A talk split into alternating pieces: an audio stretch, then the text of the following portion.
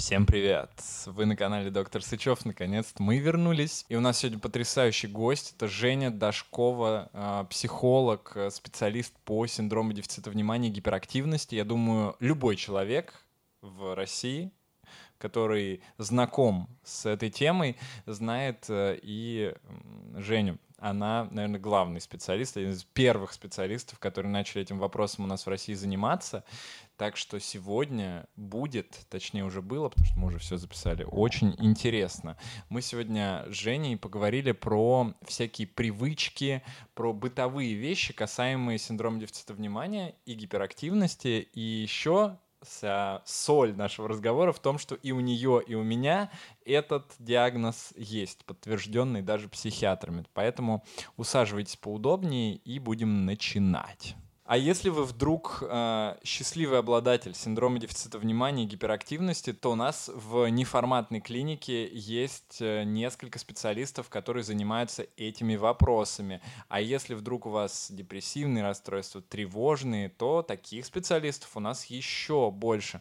Поэтому, если вдруг вы находитесь в поиске себе психолога, психотерапевта, психиатра или даже невролога, то обращайтесь к нам в неформатную клинику, мы обязательно вам поможем. Банки Холл. Значит, Женя Дашкова у нас в гостях. Э, это потрясающе. Мы этот подкаст планировали э, несколько лет практически. И вообще собирались даже встретиться в Стамбуле, но ничего не вышло.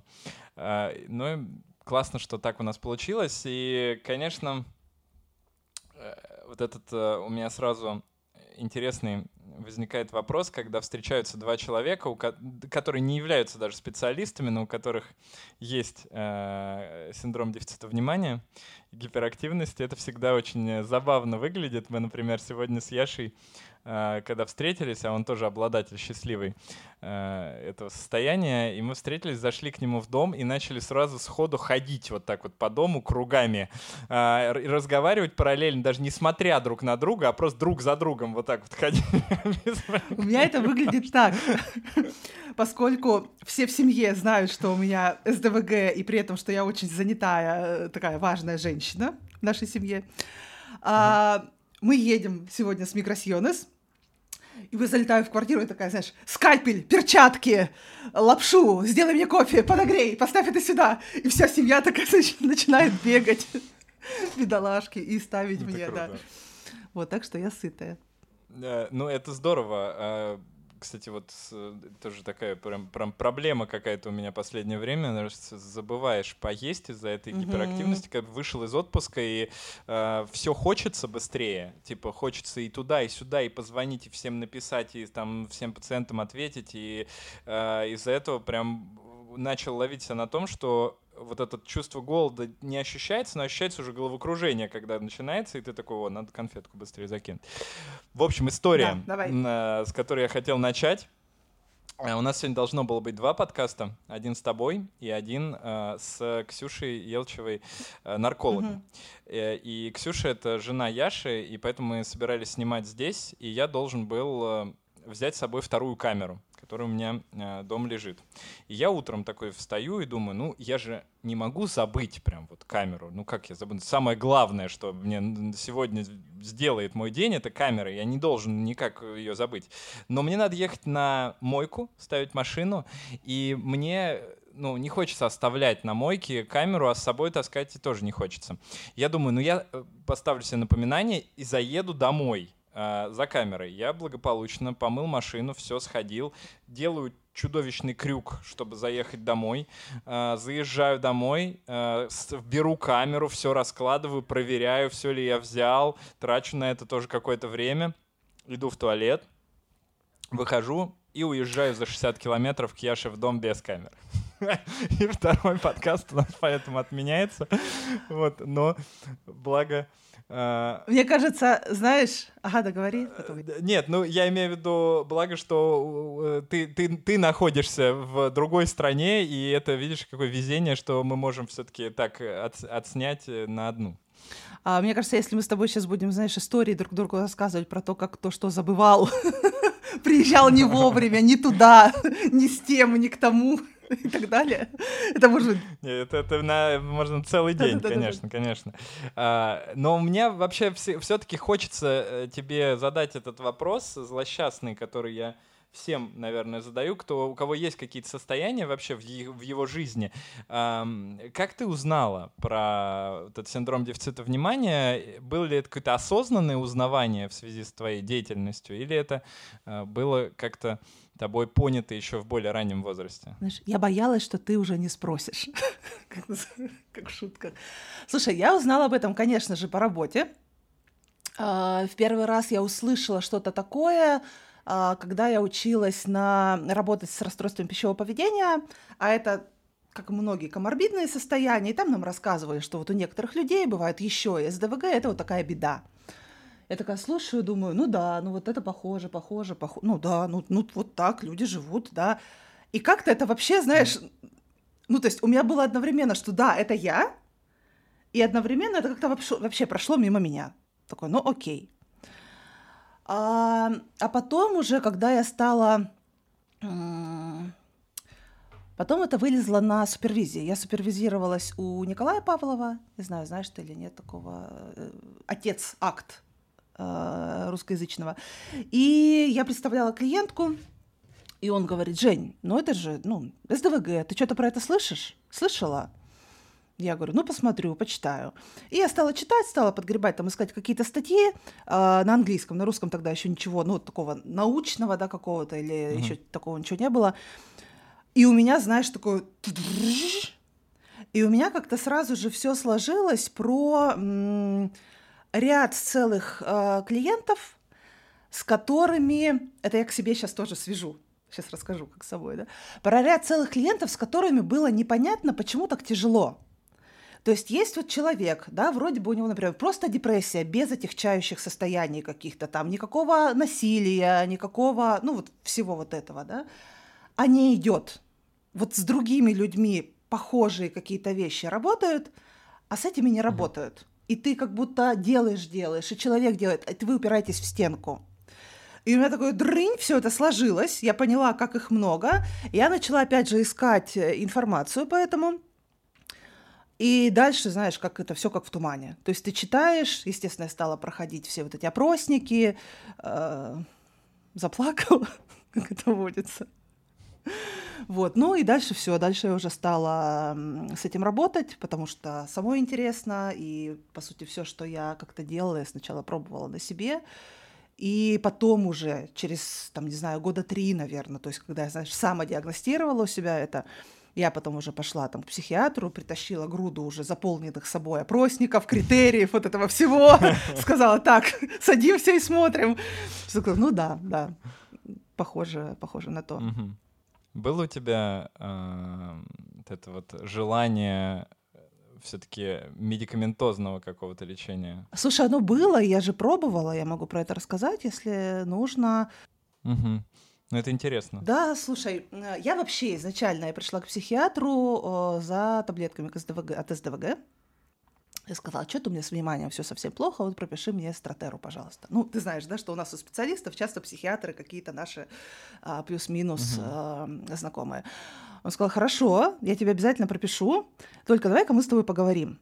Он со мной поговорил, и в конце выяснилось, что у меня такая серьезная, хорошая депрессия прям такая плотная депрессия. Он сказал, слушай, все тебе пропишу, но давай сначала антидепрессанты попьешь. Я сказала, давай. Он мне прописал антидепрессанты, и, естественно, мне стало гораздо лучше. Такое чудо, антидепрессанты помогают от депрессии.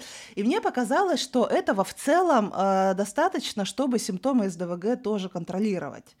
А, я не знаю, можно говорить, что он мне прописал или лучше не стоит? Это можно, я думаю, конечно. Нормально, да? А, я пила Бринтеликс, а он, ну, судя по заявлениям, должен как-то когнитивную сферу тоже приподнимать и стимулировать.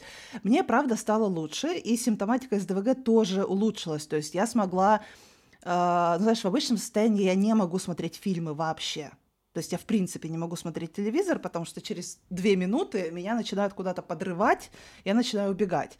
Вот на Бринтеликсе я смогла смотреть кино. Это был, знаешь, для меня такой, ух ты, я могу с семьей там что-то посмотреть, посидеть, да. Это не было для меня супер легко, но это было, по крайней мере, по крайней мере, возможно.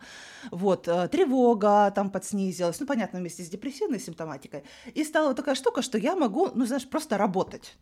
То есть я могу сесть и делать какие-то дела хотя бы сколько-то непродолжительное время. Вот, и мне показалось, что этого вроде как достаточно, я пропила там полный курс, как это положено, а, перестала, потом через э, некоторое время мне пришлось пить еще один курс, потому что мы знаем все про коморбидность ДВГ и депрессии, тревожных расстройств, да, у меня это во всей э, красе все есть. А потом моему ребенку назначили стратеру, это макситин. Он попил, и у него не сработало. Его перевели на следующий препарат, а дома осталось некоторое количество стратеры. Я думаю, что же она лежит-то? Пропадает. Пропадает, да. Но я сразу скажу, что рецепт у меня изначально тоже был, то есть врач мне его прописал, но я что-то думала, думаю, ну, вроде как и антидепрессанты неплохо работают, думаю, ну, зачем как бы добавлять. А, я допила, доела за ребенком. Вот, слушай, и э, э, это было прекрасно. Это было прекрасно, если честно. Я сразу же, так бывает не у всех, я знаю, что далеко не у всех не бывает, но эффект у меня был дня через два уже. Потом он начал нарастать, он стал прям лучше. А, Что изменилось сильно? Я стала мочь знаешь, какой-то внутренний вот этот шум постоянный, такой бззз, вот это внутри тебя, оно как будто исчезло. Вот ты знаешь, как будто у тебя за стеной сверлили, а теперь перестали сверлить. А ты всю жизнь с этим сверлом жила. И я такая, вау. И вот это, да, то есть отсутствие вот этого внутреннего э, сверления, оно, э, ну, я думаю, ты и многие, кто нас слушает, кто с СДВГ, они знают, как это мучительно. То есть, когда внутри тебя не утихает никогда ничего, а тут это стихло, и стала возможно куча классных дел, которые раньше не были возможны. Например, а, я когда жила в Новосибирске, у меня большая часть работы начиналась с обеда, ну, потому что там график с Москвой, да. И вот раньше как было, я утром просыпаюсь, и я до, там, не знаю, часа-двух, да, когда у меня там консультации, я вот такая бегаю по квартире, вот как вы с Яшей. Не можешь ни за что взяться, не можешь делать никакие дела, ты просто суетишься. э, Знаешь, муж у меня так делает, он поднимает руки, кричит «Время суеты!» и начинает бегать по квартире. Вот я была вот такая. А тут я такая просыпаюсь, такая, так, ну что, надо на почту. Пошла, сходила на почту, не торопясь.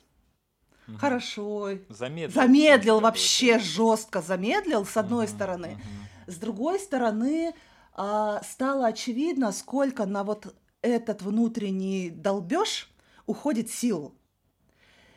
И когда ты не тратишь силы на вот эту суету бесконечную внутри себя, сил становится намного больше.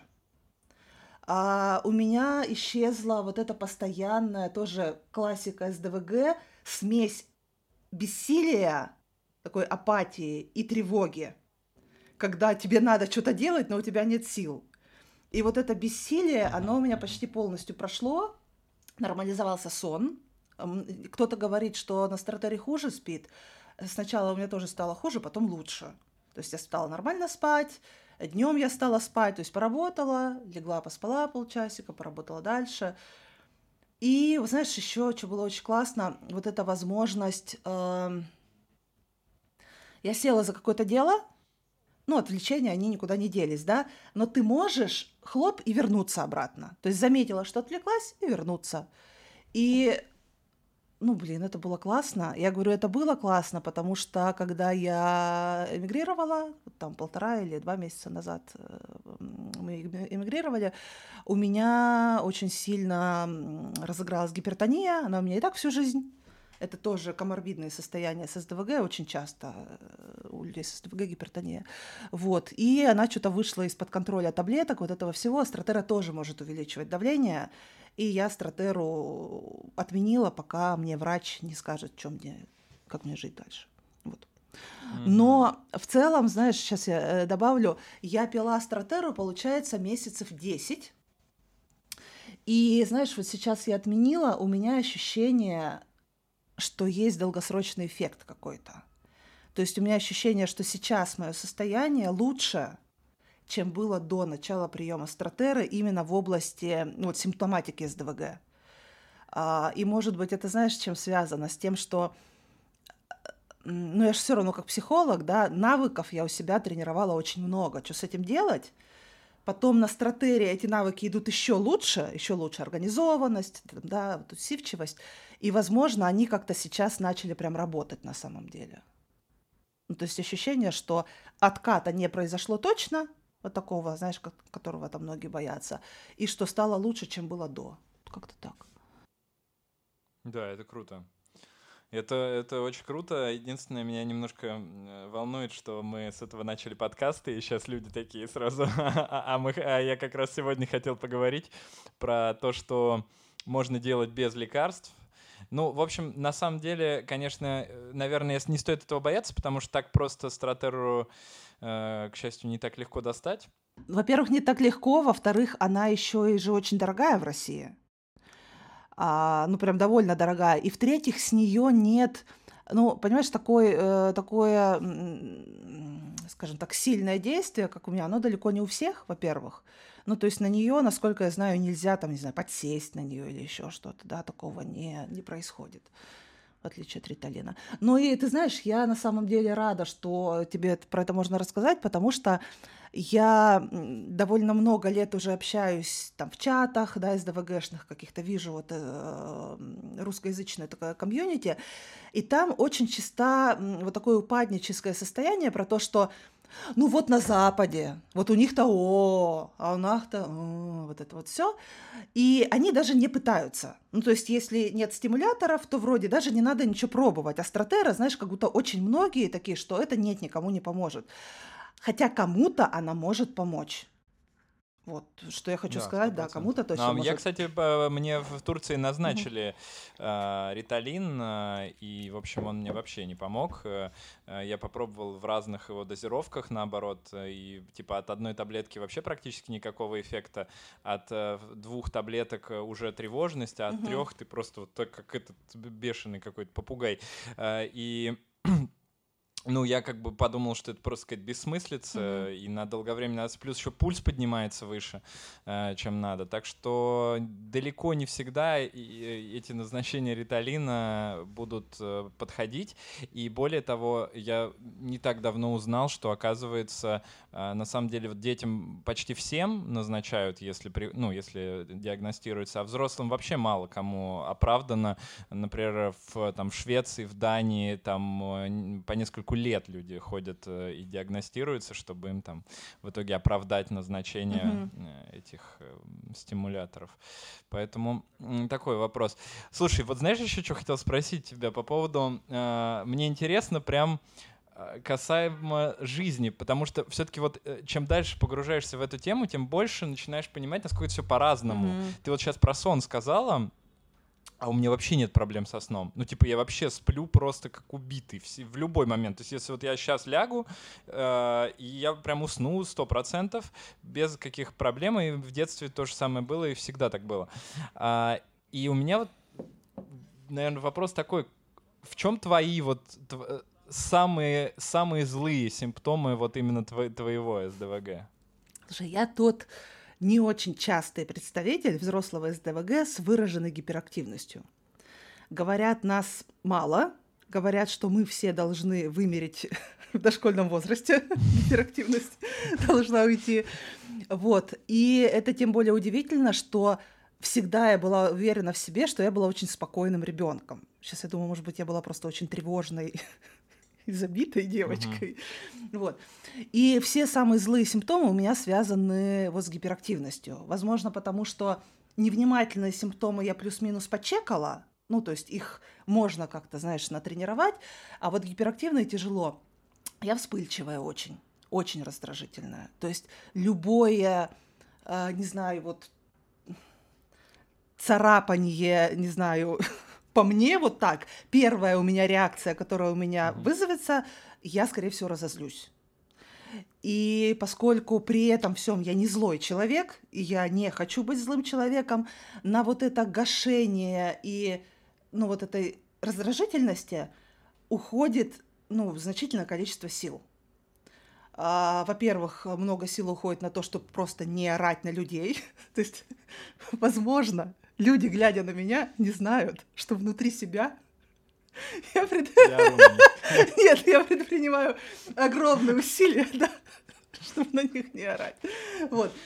А потом ты, например, на кого-то все равно орешь. Как правило, это, естественно, родня, да, потому что ну, в Инстаграме просто срусь со всеми. Это тоже мой бич, на самом деле, довольно сильный. Потом ты ходишь и извиняешься перед всеми своими близкими и объясняешь детям, а еще же я психолог, а еще же как психолог сразу же думаешь, что какие там у них травмы пошли, где и в какое место трещина поползла.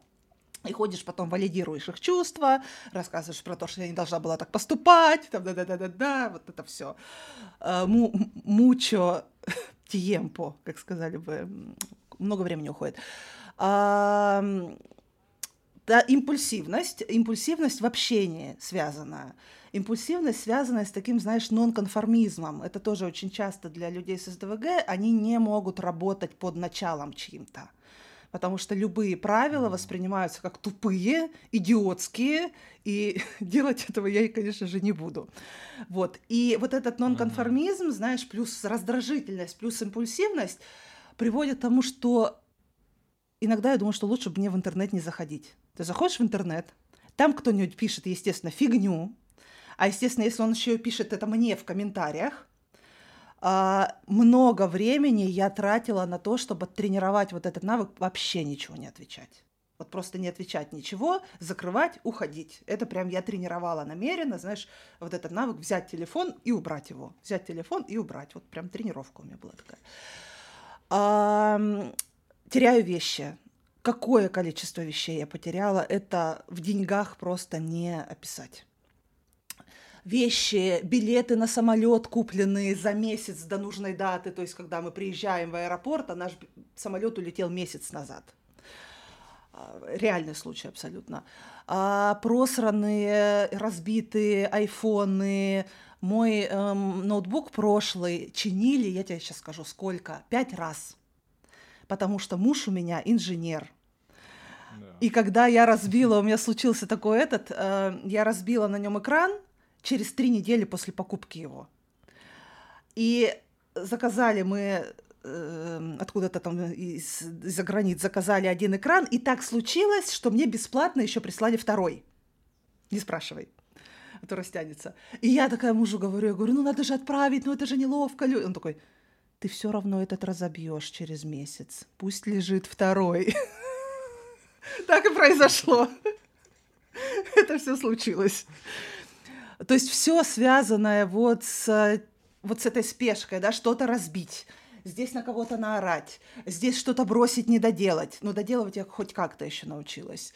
А, прийти на час раньше. Очень злюсь, когда я прихожу всегда вовремя. Ну, то есть либо предупреждаю, это связано mm-hmm. с моей, ну, как бы тревогой высокой, да, мне страшно людей подвести. Вот, поэтому если кто-то, не дай бог, опоздал на минуту. Как я сегодня. Но ты написал, что ты опоздаешь.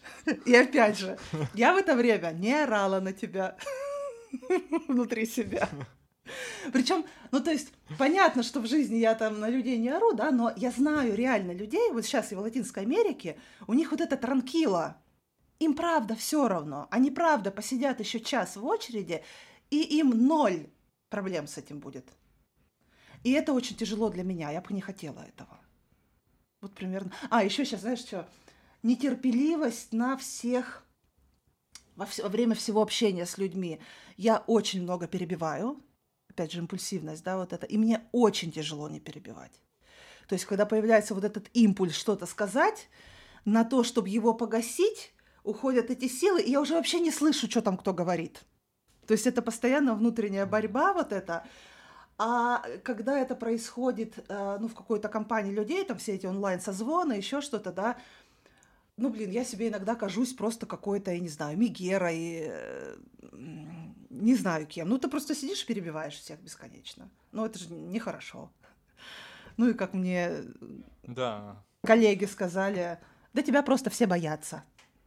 Ну вот, А. Блин, ну э, очень мне мне вот все, что ты сказала, настолько отзывается. Э, э, вот с прослушивания, кстати, я когда начал этот подкасты делать, э, я научился Мгм. наконец-то долго слушать людей, и мне даже стало нравиться иногда. Это как тоже такой, знаешь, э, поиск дофамина в том, что, ох, как я вот, как я, как я выслушал, просто, ну я так выслушал. И, ну и с пациентами то же самое, конечно, потому что их э, перебивать как-то не, кажется, не очень корректно, потому что человек тебе душу открывает. А то, что касается вот этой раздражительности и нонконформизма, я, я не знаю, я тебе, знаешь, как могу сказать? Я вот так и не смог, я пробовал работать в разных местах, где есть, ну, какой-то Мгм. начальник, и я не, не- я не справился с этой задачей. То есть я, вот я что, начиная от э, там двух работ, наверное, в наркологии я работал, в психбольнице я работал какое-то время, работал в частных центрах, в нескольких, э, рабо- ну и, Мгм. везде, и везде я уходил с каким-то конфликтом, э, пота- ну потому что типа вот я не должен эти карточки за вас заполнять. слушай, может, мы с тобой не два человека с СДВГ, два говнюка просто здесь, знаешь, которые Просто ни с кем да. не могут ужиться. Я отовсюду, либо, ну, именно из таких, я работала в крупном холдинге торго- торговом, я была тренинг-менеджером, вела там тренинги, прям крупный э, ритейл-холдинг. Потом я работала в ВУЗе, ну, вот это такие два, две основных большого места. И, ну, из холдинга, да, я без скандала, там я, никаких скандалов не было, все было нормально. Но я помню вот это, знаешь, когда у меня рабочий день был до шести, а делать тебе уже последние, там, не знаю, полчаса нечего. И я прям помню это. Знаешь, ты смотришь вот за этой секундной стрелкой, ми- минутной, а она как часовая зараза, понимаешь? Это, это ужасно было. А про суперсилы. Вот э, мне нравится такой посыл про то, что СДВГ все-таки дает какие-то, ну, вот за счет того, что это странная не- не работа мозга, такая необычная, а, как будто бы есть и такие суперспособности какие-то, да, например, вот с этим гиперфокусом, ну вот у меня прям иногда настолько я эффективен, как вот прям вот я могу какую-то штуку большую написать за раз, и типа там вот три часа вообще не отрываюсь. И я считаю, что это очень мне помогает э, ну, в каких-то конкретных э, аспектах работы, не всегда, конечно, и, может быть, даже ино- иногда мешает, но иногда это прям вообще какое-то реальное ощущение, как будто ты э, владеешь какой-то магией. Вот у тебя есть что-нибудь такое? Мой ответ будет состоять из двух частей. Во второй я Мгм. расскажу про эту магию, да, она точно есть. А в первой мне этот подход, ну, я к нему отношусь с сомнением. Потому что мне это кажется, знаешь, а, хорошо говорить про суперсилу людям, ну, с тем, что называется подпороговые СДВГ, да, или там хорошо функционирующие СДВГ, Мгм. которые выжили, что называется. И мы можем Да. говорить, да. Но ведь подавляющее большинство людей с СДВГ не будет иметь никаких суперсил, потому что они давно спились, сидят, да, или там у них нет никакого образования до сих пор, они, у них нет денежек, ничего нет, да. И конфликты только со всеми. мгм, Вот. согласен. И э, по отношению к тем людям, которым совсем тяжело, которым не, нечем было компенсировать вот этот э, пробел, да, этот дефицит, мне кажется, говорить про суперсилу иногда ну, издевательским, что ли. Я сейчас не про то, что ты так говоришь, да, но вот эта поговорка, которая ходит, Мгм. что, типа, если тебе кажется, что СДВГ — это суперсила, значит, у тебя не СДВГ. Что такое, потому что это, э, помимо суперсилы, это, ну, блин, трындец это все. И никто не знает, э, вполне возможно, что, например, и я, и ты классно бы работали без всякого СДВГ. Может быть, да, мы были бы просто, я не знаю, Лучше, намного, скорее да, всего. да. И были бы та- Конечно, такими конечно. же, я не знаю, харизматичными.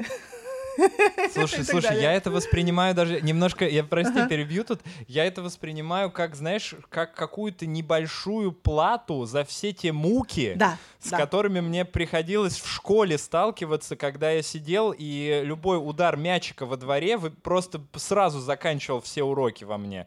И вот это, мне кажется, настолько малая плата за то, что я пережил в этом возрасте, что вот я в таком Поняла. контексте имею в виду, что как бы мне, мне повезло немножко, конечно. А, То, что мне супер помогает, именно из СДВГ, это вот та же самая импульсивность, и та же самая склонность к риску на самом деле. То есть в одной части вещей я супер тревожная там и боязливая, да, там за близких, за здоровье, еще за что-то. Но вы во всех импульсах, касающихся работы, мне пофигу вообще, пофигу мороз. И мне, знаешь, люди, а, ну я же сейчас супервизирую, преподаю, да, то есть я сейчас уже как э, в некотором роде такая мама работаю, а, и мне вот, ну, говорят, а как ты, вот у тебя столько проектов, у тебя столько всего, как ты не боишься начать? Я говорю, а я не думаю, у меня нет вот этого зазора для того, чтобы побояться это начать. Я сначала пишу, я набираю, э, не знаю, что-нибудь, да, как я начала работать, работать, собственно, с СДВГ, в группах, да, я нашла протокол групповой, КПТ-протокол, перевела первую главу, думаю, классно, перевела первую главу из 12, набрала тут же группу, ну, там, понятно, из-за какие-то очень-очень там донаты их набрала. И все. И дальше я эту группу вела. То есть я каждую неделю переводила новую главу, э, новое занятие, да, там, посессионный протокол, uh-huh. делала новую uh-huh. раздатку, и вот так я отвела первый, э, этот, э, первую часть. То есть у меня, да, потом уже я начинаю тревожиться, волноваться, переживать, получится или нет, но обратно уже пути нет, потому что группа уже набрана. И ты такая... Да. да. И вот ты уже первый там человек э, в России, который работает в когнитивно-поведенческом подходе с СДВГ.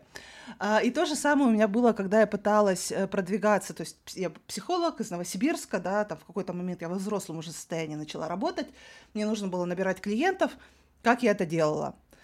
Пишу во все инстаграмы, э, набираю, там, не знаю, не группу, а там семинар какой-нибудь, там, не знаю, эмоциональное переедание, там, да-да-да. Никто не набрался, пофигу. Я сделала следующую афишу, такую-то. Набралось шесть человек, здорово.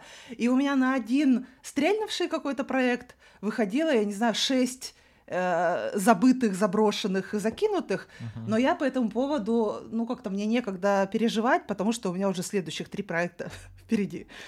Это тяжеловато, в том смысле, что их же потом надо доделывать. Это раз. Два, тяжеловато в том смысле, что э, очень большой риск набрать слишком много проектов, и это было в моей жизни, и все вот эти депрессии, они были связаны вот с э, таким мощным выгоранием, да, то есть мне это аукнулось. Но вот со временем, да, я научилась это контролировать, там я знаю, сколько у меня, вот у меня мое расписание всегда перед глазами, я знаю, сколько мне там можно ставить, сколько нет. Вот. Но мне кажется, что э, своим, я не знаю, ну, как минимум своей публичной представленностью я очень во многом обязана вот этому, тем, что я не думаю, прежде чем что-то начинать. Примерно да. так. Блин, вообще просто настолько все откликается. У меня прям вот, вот все, что ты говоришь, я прям такой, типа, в голове, да, да, да. Но я надеюсь, что таких людей будет много, э, как раз кто посмотрит, я имею в виду. И тоже мы им что-то полезное дадим. Сейчас а, можно, вот, я, можно я перех... перебью тебя ага, сейчас по поводу да. гиперфокуса? Угу. Для меня это не суперсила вообще, потому что если у меня гиперфокус случается, на весь следующий день я вырублена. То есть, если у меня случается гиперфокус, mm. и я его не гашу, э, у меня мозг становится выжженное просто вот это поле, и я не могу делать ничего. Поэтому для меня сейчас большие, ну, как бы такая значимая часть навыков самоорганизации — это выключать его намеренно. Или, например, если у меня, у меня гиперфокус обычно случается вечером, то есть поработала с клиентами, отвела группы, и все, и села там что-то делать. Это значит, что я не буду спать всю ночь. Поэтому для меня это проблема mm-hmm. скорее. Ну да, кстати, да. Вот интересно, с другой стороны, да, как будто бы на то же самое. Интересно. А, давай вот, ну, немножко мы с тобой, так, мне кажется, ввели людей в курс дела. Я не думаю, что нам стоит сейчас подробно рассказывать о том, что такое там СДВГ, и это миллион всего. Можете либо у меня на канале, либо у Жени на канале посмотреть. А, мне бы сегодня хотелось а, с тобой поговорить про налаживание всяческих вот навыков бытовых, mm-hmm. касаемых э, синдрома дефицита внимания, потому что мне кажется, что этому уделено как будто какое-то вообще самое минимальное количество, и все либо говорят про лекарства, что вот есть там волшебные лекарства, которыми можно все вылечить и чувствовать себя нормально, либо говорят уже про э, терапию, То есть про то, что вот у нас есть там протоколы, про то, что у нас есть э, когнитивная, там, поведенческая mm-hmm. история, что можно ходить, например, там на какие-то группы, что вот это все будет помогать. А про навыки, про вот э, спорт, про планирование, настолько мало информации. Мне кажется, вот единственное, что э, я нашел на русском языке, это вот то, что у тебя на, на YouTube-канале. Э, и я на русском больше особенно даже ничего такого не встречал, на, хотя англоязычных материалов пр прям дофига. Этому уделяется большое время, и здесь, наверное, такой маленький, нужно сказать, э, контекст, что это, э, ну, судя по всему, гораздо более эффективно, угу. чем э, та же самая когнитивно-поведенческая терапия или чем медикаментозное лечение. То есть статистически большему количеству людей э, как раз э, необходимо первоначально вот эту среду создать. И давай вот сначала разберем, что вообще включает в себя э, ну, вот это налаживание быта, быта с э, СДВГ?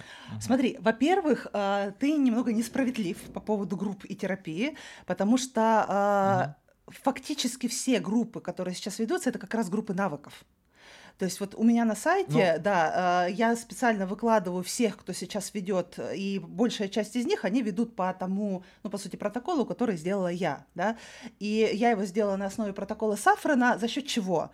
Убрала оттуда всю когнитивно-поведенческую, когнитивную составляющую, потому что она не работала вообще никак, ничем и оставили все те практические навыки планирования, организации и добавили навыки там эмоциональной, ну, короче, добавили. Это чисто навыковая угу. штука, и она очень хорошо работает очень хорошо, поэтому... Ну, ага. это как раз, это, и это как раз, ну, тогда получается, что это объединение, да. по сути, того, того, о чем я сказал, сказал с э, да. терапией, да. Так, еще раз вопрос. Э, какие самые... Ну, давай, в общем, да, что, что, вот что нужно наладить, давай да. такой сделаем какой-то список и пойдем по нему. Вот что нужно наладить человеку с синдромом дефицита внимания? Первое, Первое, первое, самое важное. А, календарь и список дел. Все ваши дела, встречи, все что угодно должно быть обязательно внесено на носитель. Без этого, ну это я твердо уверена, что без этого ничего никуда не стрельнет. Мы все забываем, просираем и так далее. И э, много есть разных систем, но э, в целом, если вы чувствуете, что вы в бардаке, любая система планирования, которой вы будете пользоваться, будет работать. Особенно я не могу шагу ступить, ну, без календаря это понятно, да, потому что мне просто моя жизнь э, полностью посвящена ему. И без списка дел, то есть каждый свой рабочий день я начинаю с того, что э, записать дела на сегодня. То есть из общего списка вынести, что я буду делать именно сегодня, поместить их перед своими глазами, не больше шести дел, это очень важно. Иногда, если я супер расторможена, это должно быть три, а может быть одно. Да, то есть без этого. И это должна быть налаженная система, которой вы пользуетесь постоянно. Это не из серии Пусть она будет простая, пусть она работает криво, пусть вы будете писать, я не знаю, на руке у себя. Но это должно быть что-то, чем вы пользуетесь постоянно. С чем это связано? С тем, что... Сейчас коротко объясню. А, смотрите, у людей с СДВГ не... Это я сейчас, смотрите, не тебе говорю, как психиатру. А я, я понимаю, конечно. слушать. А, есть много сложностей, но одна из сложностей – это дефицит торможения. То есть у нейротипичных людей возникает много каких-то задач, да, надо вещи закинуть в стирку, надо там, я не знаю, маме позвонить, надо то-то сделать, надо вот на подкаст подключиться. И происходит торможение исполнительной функции работает так, что ненужные тормозятся, и в мозгу как бы подсвечиваются типа только нужные, самые нужные, и человек из них выбирает. У нас не тормозится ничего. То есть вот эта глобальная нехватка торможения лишнего делает так, что все эти задачи кричат на тебя одновременно.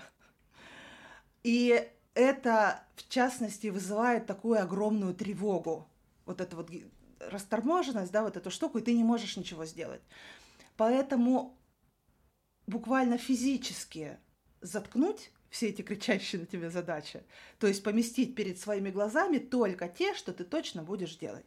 Это очень здорово сужает внимание, со временем снижает вот эту тревогу и дает возможность хоть что-то делать, хоть на чем-то сосредоточиться. Без этого ты просто живешь в постоянном крике твоего мозга на тебя же. Вот примерно так. Ну вот да. люди сейчас спросят э, про, э, конечно же, вот шесть дел ты сказала, да, да и я, я понимаю, о чем угу. ты, но мне кажется, что очень много людей могут сказать, но шесть дел это типа вообще какие это дела? Это что, почистить зубы, э, там, сходить в магазин, э, не знаю, помыть машину, или это будут дела, что это вот там встреча с пациентами? Вот давай чуть-чуть под, под, подробнее разъясним. Давай. Какого плана э, дела должны быть э, включены в этот список? Да. Смотри, э, все дела, э, привязанные ко времени, у меня занесены в календарь, не в список дел. То есть вот в календаре у меня сегодня стояла, ну, в планер, да, назови ежедневник, как хочешь, у меня стояла сегодня поездка в Миграсионес, у меня стояла встреча с тобой, и сегодня испанский у меня стоит. А, то есть туда внесены все те дела, которые, если ты их не сделаешь именно в это время, они не состоятся. У нас бы не состоялась тобой встреча, если бы я пришла на два часа позже, например, да. Весь список дел не касается этих дел, то есть это как твой, как скелет такой, да, это скелет твоего дня, и все остальные дела ты впихиваешь ему между ребрышек. Под ребро. Да, да. И иногда может быть так, что между ребер этих у скелета нету пространства. Тогда тебе некуда это впихивать. И тогда я смотрю и понимаю, что в списке дел у меня сегодня не будет никаких больше дел, потому что весь день занят вот этим вот, да. Если у меня есть промежутки какие-то, то э, список дел он отдельно, и это те дела, знаешь, я как говорю, про которые вам важно не забыть, про которые вам важно помнить. И для всех это будут разные дела. Например, я никогда не забуду про почистку зубов. Это у меня уже автомат, да, я всегда это сделаю. Или, например, я никогда не забуду про то, чтобы забросить вещи в стиралку, потому что у меня корзина с бельем стоит на кухне, я всегда захожу на кухню и всегда могу это туда закинуть. Или там наорать на ребенка, чтобы он забросил это туда. Чё, почему никому это не нужно, кроме меня? Одна я тут хожу, никому нет дела. Ну, окей. Классно работает. Я не должна была себя так вести. Да-да-да, прости, пожалуйста. Да, цикл понятен. Вот. А все те дела, про которые я могу забыть, и мне важно сегодня про них не забыть, они должны быть туда внесены. Например, если я приучаю себя к тому, чтобы выпить таблетки, и это у меня не мой ритуал пока что еще, да, мне важно его записать куда-то, иначе я забуду. Когда я сделала, там, например, из, вот из этих шести дел одно или два я сделала, я могу еще туда добросить. Не проблема, да? То есть они могут пополняться. Но важно, чтобы перед глазами было не больше всегда. Вот примерно так. На, как mm-hmm. это у меня сейчас выглядит? Вот у меня сейчас. Бывало по-разному. Вот у меня рабочий стол. Э, на рабочем столе у меня, знаешь, эти как их, э, стикеры, но не настоящие, которые в ноутбуке, да, uh-huh, вот. Uh-huh. И э, я закидываю туда все дела, что вообще вспоминаю, то есть у меня может быть весь экран, и утром я сажусь, и я лишние, те, что сегодня буду делать, сгребаю в кучу в одну сторону экрана, чтобы они там не мешались, а те, что я буду делать, вот они у меня на видном месте, их должно быть мало иначе я волнуюсь. Да, и на видном месте. Да, это, это, да. это правда, потому что у меня очень часто такое бывает, что я запи- записываю в заметки, и вообще потом да. в 9 часов вечера вспоминаю, о, я же заметки записал точно. У меня это, знаешь, знаешь, сейчас, сейчас бывает так, у меня тоже есть место для заметок, но это, оно тоже должно быть тогда одно. То есть должно быть... У меня, например, а, всем советую этот лайфхак, а, для вот таких, знаешь, места, куда ты скидываешь все, у меня это приватный канал в Телеграме. Туда очень удобно сохранять и картинки, и ссылки, и все подряд, и ты всегда знаешь тогда, где это искать. То есть у меня не будет вопросов, где я что-то сохранила. Оно всегда там. Какие-то такие штуки. Но у меня бывает, знаешь, вчера сижу, статью читаю, наткнулась на статью, про СДВГ тоже подпороговый. Сейчас можем поговорить, прикольная штука. Он есть. И я такая, знаешь, заношу его туда, в этот, думаю, потом, и тут же думаю, я же его никогда не прочитаю, эту статью. Я же ее просто туда сейчас типа положила, и никогда я ей не займусь. Ну, если кому-то нужна будет еще... И ты решила ее... Я сохранила ее а, все равно, на всякий случай. Пусть лежит. Так. Ну, слушай, да, да, да. Вот это, это, кстати, вообще такой, э, иногда у меня такое разочарование в себе. Ну, я понимаю, что это, конечно, тоже излишнее какое-то самобичевание, но э, что ты вот вот это вот что-то берешь, такое прям вот настолько тебе сейчас это нравится, вот ты бы прям вот было бы время, ты бы сейчас смаковал бы вот эту статью или там что-то, и ты кладешь, ты понимаешь, и как бы и принимаешь вот этот момент. Да. это тоже, кстати, приятно достаточно, что ну э, такой я человек, да. простите. Вот. Это да. А, да. Про навыки, да, еще? Э, очень хорошо, очень, под, очень подробно, да. Ты вот про это рассказал, про планирование, потому что на самом деле я пару книг читал про планирование, и они, во-первых, э, настолько как-то американизированные, что сложно их применить часто к э, русскоязычному населению, особенно тем, кто живет в России. И второй момент, что э, там большую часть книги, ну, человек с СДВГ не способен, мне кажется, прочитать такую книгу. Я вот э, для меня вообще самый ужасный страх — это чтение вот этих вот, э, по, как это называется, по, по популярной психологии, потому что 95% вот этой воды, э, ну, mm-hmm. это невозможно читать. И а все эти книги, они как раз так и устроены, как правило. А, а ты сейчас вот прям все сказала, класс вообще прям. Маленький это, это спойлер. Это Мы договорились с издательством, я пишу наконец-то ту самую книгу про планирование при СДВГ. Yes. Надеюсь, что она получится да, без воды. Без, без воды, да. да, да, да. Но э, я уверен, что все получится у тебя. Когда, когда мы ждем ее? Пока понял, понял. Ну, да, я, я писал два с половиной года. Ладно, промолчу, промолчу. Про это я писала три года, э, пол главы, пока я не поняла, что... Э, вот, следующий, мы же с тобой про навыки. А, угу. Очень важный навык, а, в, ну, вообще, если у, вас, если у вас есть СДВГ и нет СДВГ, это коммуникация с другими людьми в делах. А, мне кажется, что для большинства людей нет ничего эффективнее в самоорганизации, как делать какое-то дело вместе с кем-то, подписаться подо что-то. Потому что, опять же, в чем сложность делания дел с СДВГ?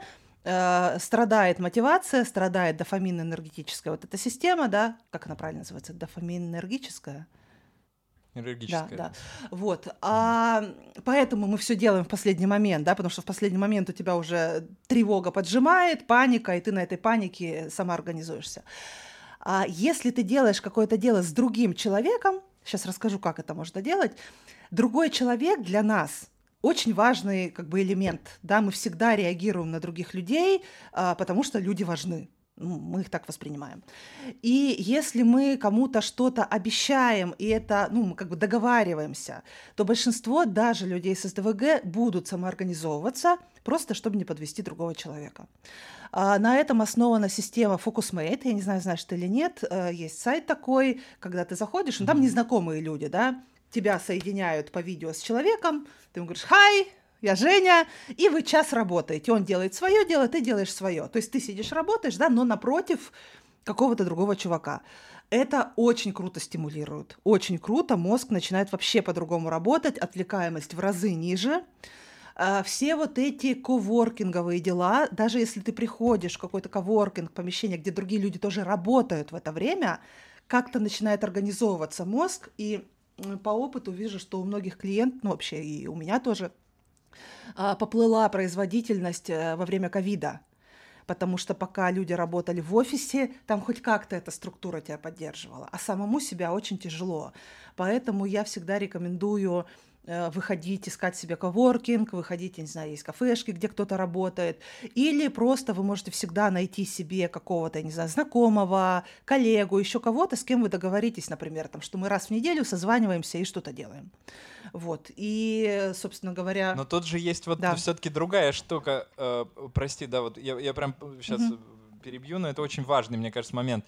Я не могу работать в коворкинге. Э, именно по той причине, что я отвлекаюсь на другого человека. Я начинаю их рассматривать всех.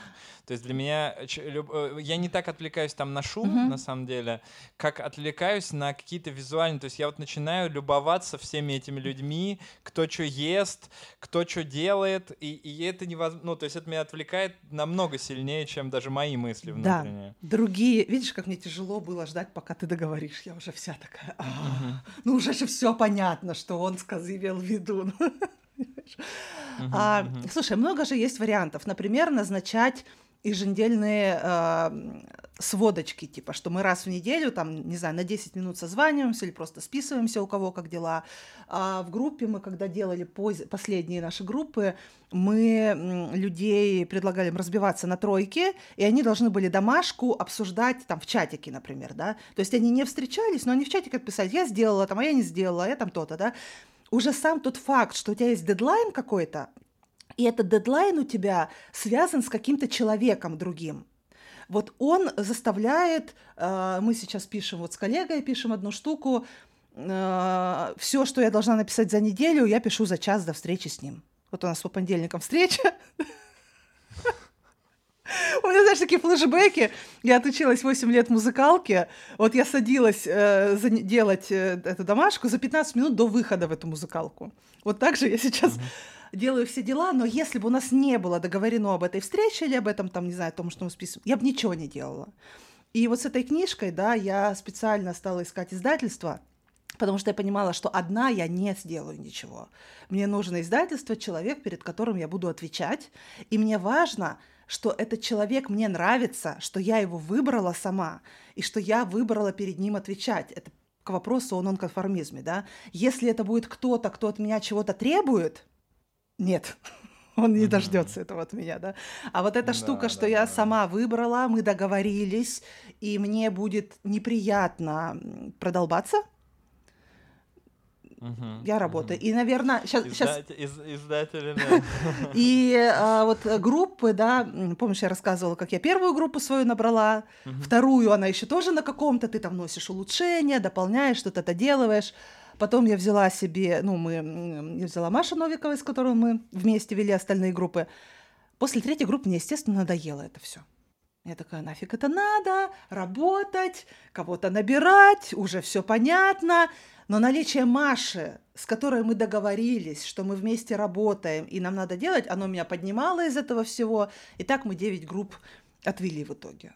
Вот. Если бы не Маша, mm-hmm. я бы закончилась на третьей но именно вот это другой человек дал возможность продолжать, а значит, действительно хорошо научиться это делать, потому что за все эти оставшиеся там еще шесть групп мы, правда, очень круто обкатали, что давать, как давать, вот эти все вещи. Да, вот мне, я про, про издателей вот тоже все думаю, э, у меня, э, они, скорее всего, это знают, э, потому что вот у меня были э, две девушки, кто меня издавали, и они настолько позитивно мне писали каждый день, что типа, ой, мы прочитали главу, это просто отлично, это отлично. И, но нам, конечно, надо бы послезавтра вот встречаться уже показывать следующую. Mm-hmm. Я не знаю, ну, может быть, получится. Ну, если не получится, ничего страшного, но это прям... И ты меня навел на третью мысль. Супер важный навык для СДВГ, супер невероятно greatable, не знаю, есть ли такое слово, uh-huh, выстраивание uh-huh. системы подкреплений опять же, дофамина мало-мало, ничего не работает.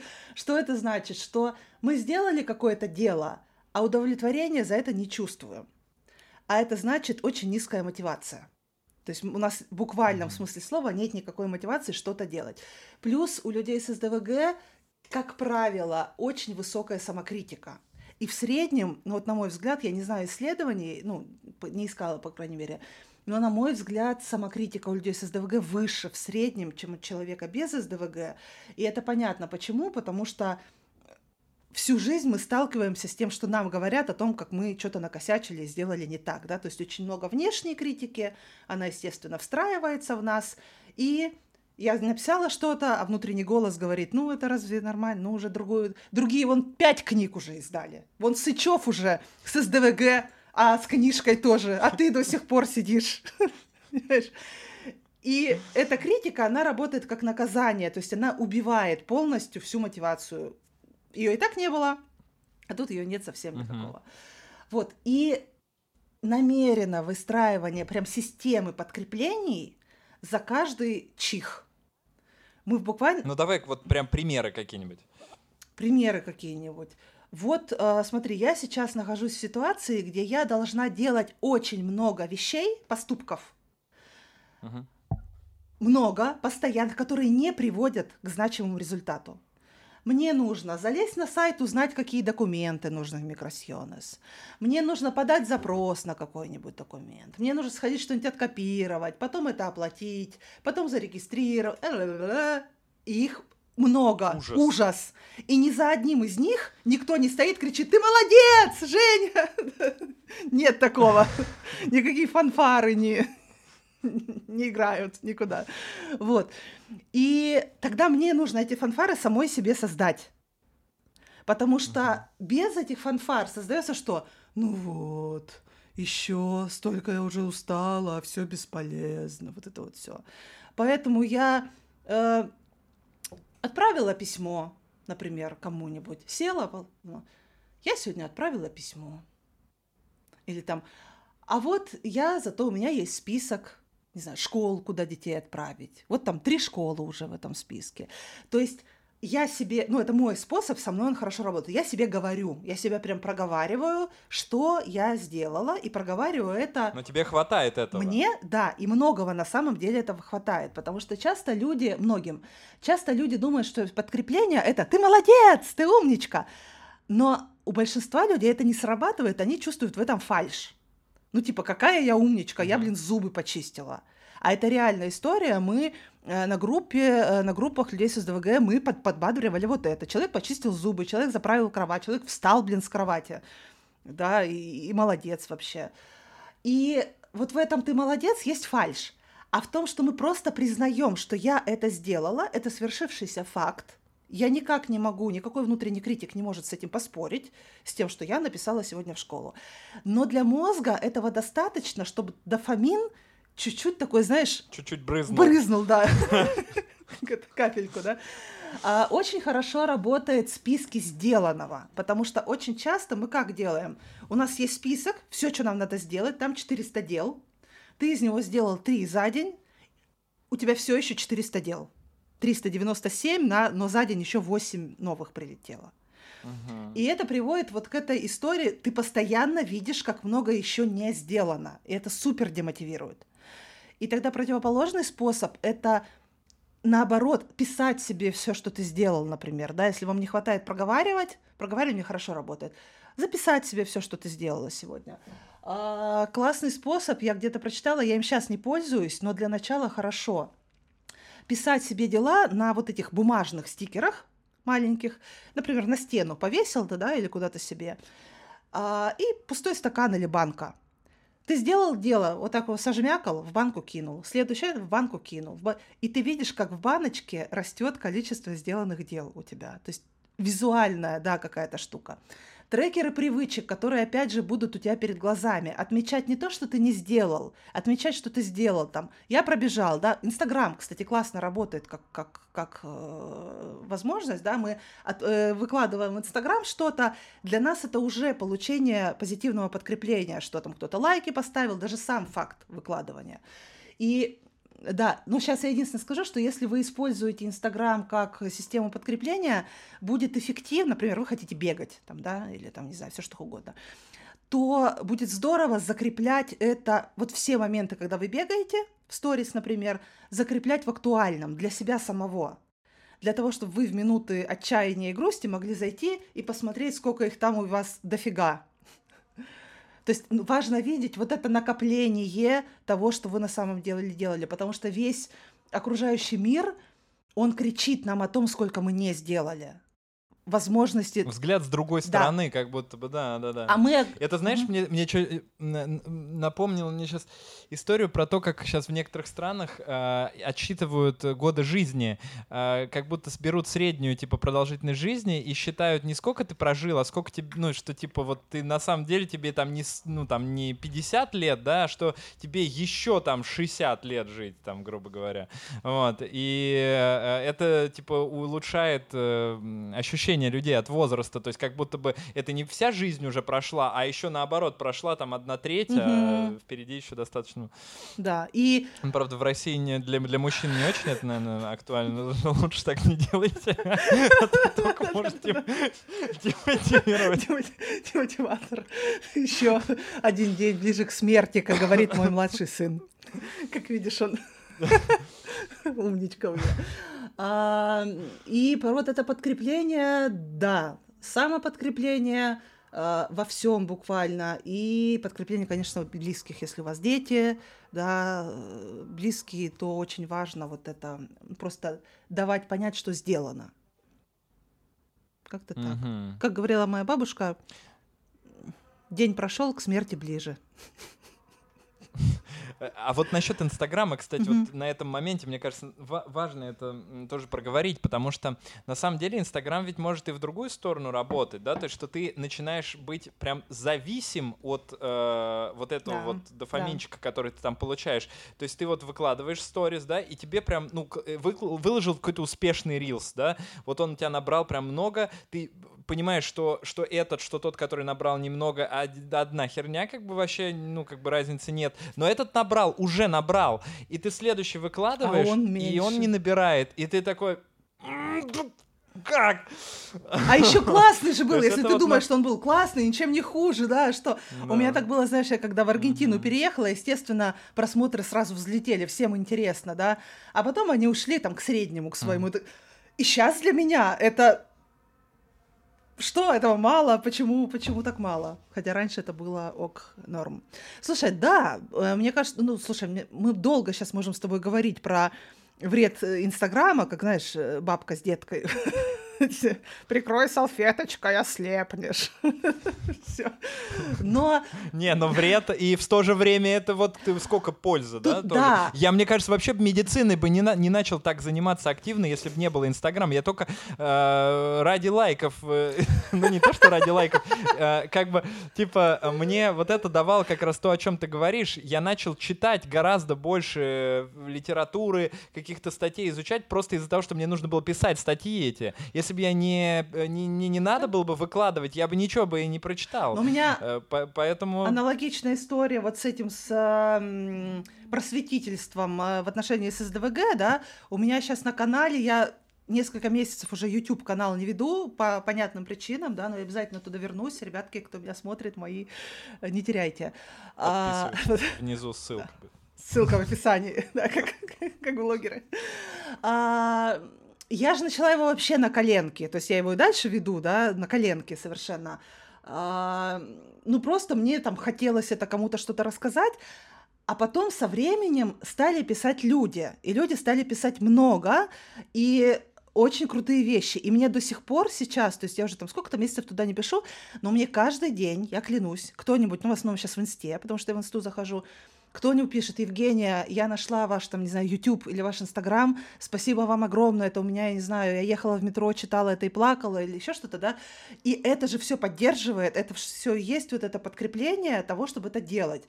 И сколько раз у меня уже было то, что я такая, да, к чертям, столько времени на это все уходит, э, к чертям собачьим все, а потом кто-нибудь вот такое что-нибудь напишет, и ты такой думаешь, Поэтому, дружочки, все, кто хочет написать хорошие вещи любому блогеру, человеку в интернете, который делает, на ваш взгляд, хорошие штуки, пишите ему обязательно, даже если он делает что-то небольшое, потому что говна нам напишут, э, напихают полную панамку. Очень да, много, очень конечно, много. Конечно. А вот э, хороших вещей, они 100%. правда очень мотивируют. Я бы не делала этого всего, если бы не те люди, которые мне просто писали. Женя, спасибо. Да. Э, давай про спорт. Давай. Еще, вот, Моя любимая очень тема. важный момент, потому любимая. что я, да, я, э, я вот как раз посмотрел твое видео а, про навыки, когда готовился, и эм, услышал там вот эту очень, очень важную, на мой взгляд, вещь, две даже. А, первое это то, что надо заниматься тем, что вот вам доступно. Mm-hmm и второе — это то, что это должно вам, ну, типа, нравиться плюс-минус, потому что вот у меня всегда была проблема, я, во-первых, э, я всегда пытался заниматься какими-то видами спорта, которые требуют вот это ж прийти к ты там да, с да, да, тренером да, да, да. начать или что-то. И, и это, нас, и это настолько сложно, что я всегда бросал. Вот всегда, сколько раз я ходил. И тут я нашел для себя бег. Я первый полгода вообще, то есть я, я, не, я не понял, что, как, я, как от меня было это скрыто, вообще все бегают, и это столько бонусов, ты еще можешь эти аудиокниги просто в каком-то безумном количестве поглощать, и, э, и это так легко, mm-hmm. и ты надел кроссовки, вышел и побежал, но э, есть огромная группа людей, кому просто бег типа не нравится. Вот мне не, вот я сейчас сказал, мне не нравится мне бегать. А, и а, вот давай про это прям поподробнее поговорим, потому что мне кажется, что спорт это то, что мне лично дал возможность настолько снизить гиперактивность. Я не знаю, в 2, в 3, в 5, да. там, в 10 раз этой гиперактивности стало меньше. Это не всегда на весь день хватает, но это вот первые несколько часов просто благостного спокойствия, которого я вообще никогда до этого не испытывал. Первое. А ты какой эфир посмотрел? Про спорт с Кириллом Федоровым, который мы видели?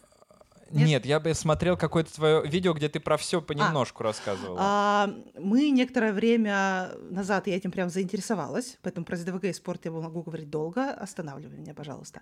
Первое, что uh-huh. супер важно сказать, СДВГ очень круто помогает при спорте. Это не твои личные наблюдения. Я подняла мета-обзоры, подняла, посмотрела, что. СДВГ помогает настолько круто, э, как не помогают никакие вот эти все группы группы терапии и часто даже медикаменты. Да? А, просто пару примеров, как они помогают. У детей достаточно физической активности от 5 минут от 5, там, 10, 50 минут хватает, чтобы у них значительно поднялись исполнительские функции, и это позволило им лучше решить там, контрольные примеры, еще что-то такое. Да? То есть э, простой практический пример, да, пусть ваш ребенок, на скакалке попрыгает, э, поджимается 10 минут, не знаю, потанцует, и потом садится делать уроки, или там, не знаю, идет в школу, или еще что-то, да, это поднимает вот этот уровень навыков. А, ну, про то, что про депрессию ты это знаешь, да, про то, что эффективность э, сравнима с антидепрессантами и, возможно, выше – точно не ниже совершенно. И при СДВГ с тревожными расстройствами, депрессиями, со всеми этими штуками работает. А, гиперактивность, да, снижается сильно, а, раздражительность, вот это. Короче, все улучшается очень-очень сильно и, похоже, лучше, чем разговорные методы терапии. Особенно это важно для детей, потому что родители, если взрослые, они еще как-то могут какую-то психотерапию, да, то если у вас ребенок с СДВГ, самое быстрое, что вы можете сделать, отдать его в спортивную секцию. Все. У меня ребенок, э, знаешь, это поднялся на скалолазание. То есть, во-первых, он научился самоорганизовываться, потому что ему нужно было три раза в неделю одеваться, рассчитывать время, выходить, ехать туда, то все. Вот, в-третьих, у него прям сильно улучшилось все. А, это какой возраст? А, ему было на тот момент 11. А, да. ну это так уже прилично. Да. Слушай, ну вот самый главный это вопрос, да. вот два, наверное, да, которые люди зададут. Первый вопрос это по мотивации, то есть как... Да, сейчас ну, расскажу. Типа, как вообще заставить да. себя, потому что огр... вот мне больше таких людей пишут, они говорят, ты, конечно, ну, наверное, реально какой-то, потому что, ну, никто, ну, ты как это, как можно заставить себя бежать куда-то, просто бесцельно бежать вперед и все, и ничего больше не делать. Я расскажу то, что помогло мне. А, потому что, понятно, я тоже человек, который, знаешь, эту шутку. Сегодня исполняется 20 лет с тех пор, как я собираюсь начать заниматься спортом. Вот но так или иначе, я плюс-минус это делаю регулярно и э, вхожу в спорт, выхожу из него, тем не менее. Сейчас опять бегаю. Что помогает мне возвращаться к спорту и быть, ну не к спорту, к физической активности, и быть в ней какое-то время? Это, опять же, внимание к тому, а что мне это дает прямо сейчас – потому что большая часть людей, они идут ну, на спорт, на движение, в надежде, первое, что похудеть, разумеется, и второе, как-то настолько преисполниться, чтобы, там, не знаю, с ДВГ твой куда-то делся. Ни того, ни другого, разумеется, не происходит, да, и мы забрасываем. И тогда получается, что мы идем, как, знаешь, как за коммунизмом, а видим мы только мучения, э, не знаю, коленки болят, ты одышка, и выкашливаешь, свои легкие и мучаешься. Мне супер помогло возможность А, когда я узнала, что ты не обязана умирать во время спорта. Я пошла на беговой э, марафон к Полине Максимовой, которая учила нас бегать, и она нас научила тому, что, оказывается, ты можешь контролировать свое сердцебиение, и оказывается, если там нагрузка слишком высокая, ты просто переходишь на шаг и идешь шагом до тех пор, пока тебе не становится нормально. А потом опять чуть-чуть бежишь в нужном тебе темпе. И вот эта история, что никому, ни одному человеку в мире не станет лучше от того, что ты сейчас надорвешься здесь, она меня как-то очень сильно ну, успокоила. И я начала со временем замечать, а что хорошего я получаю прямо сейчас. Во-первых, я очень сильно снизила дозировку. Я прям прицельно стала, например, у меня дома, когда была беговая дорожка, такая, я буду 15 минут на ней ходить. Все, во-первых, вот эта дозировка нагрузки, она делает это занятие не страшным. Тебе не нужно сейчас два часа что-то убиваться, да, ты просто 15 минут походишь. И со временем я стала замечать, что я никогда не хожу 15 минут. Это там 20, 25, иногда и 30. Ты втягиваешься, да, и тебе как-то уже прикольно становится. А следующая возможность, которая делает спорт нормальным, возможность перестать в тот момент, когда тебе, например, плохо. То есть не доводить до состояния, когда тебе плохо. Не надо до этого доводить, потому что тогда вы не будете это делать. Если ты там запыхался, остановись. Если тебе тяжело, остановись, замедлись. Да, вот эта возможность, она очень важна. А еще если мы учтем... Вроде простые Да, истины, да, да, да. Но они вообще, я до них дошла, там, не знаю, в 35, в 38, в 40 лет. И э, сейчас, подожди, про... Короче, сделать так, чтобы это было удовольствием. А, в какой-то момент я начала замечать, что если я бегаю медленно, перехожу на шаг, когда мне это нужно, потом опять бегу, когда хочется, происходят прикольные вещи. Я начинаю замечать что-то, чего я не замечала, пока я выхаркивала из себя все легкие. Например, что в какой-то момент мне хочется начать бежать. Вот прям, знаешь, тело само начинает такое тебя ну, ты знаешь, наверное, да, начинает тебя подталкивать. Ну, конечно, конечно. В какой-то момент... Я почти всегда хочу бежать. Потом в какой-то момент я замечаю, что а мне в теле прямо сейчас хорошо, я как-то сейчас чувствую какое-то вот это, как кровь у меня бежит, я чувствую вот это чувство живого тела. Его можно почувствовать только uh когда ты движешься. Но оно настолько у многих у нас убито этой физкультурой, когда вот эти дядьки в спортивных костюмах нас гоняли по этому залу. Ты что-то хочешь сказать? Да.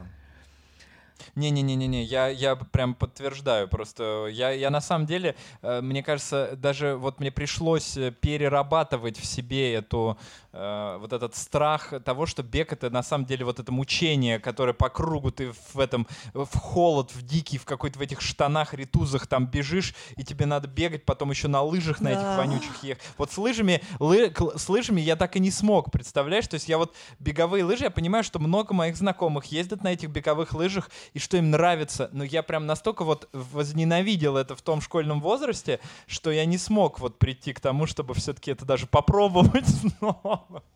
Сейчас историю ну расскажу. Захочешь, вырежешь потом. Я лет пять назад преисполнилась. Думаю, там, где я жила, был рядом бор небольшой, все ходили на лыжах. Смотришь в окно, ненавидишь их, думаешь, что же вы за зожники такие? Одна я дома с похмелья сижу в субботу с утра. И в какой-то момент я значит, вышла на эти лыжи, взяла лыжи на час на прокат. Такая хожу, хожу, хожу, хожу, хожу, хожу.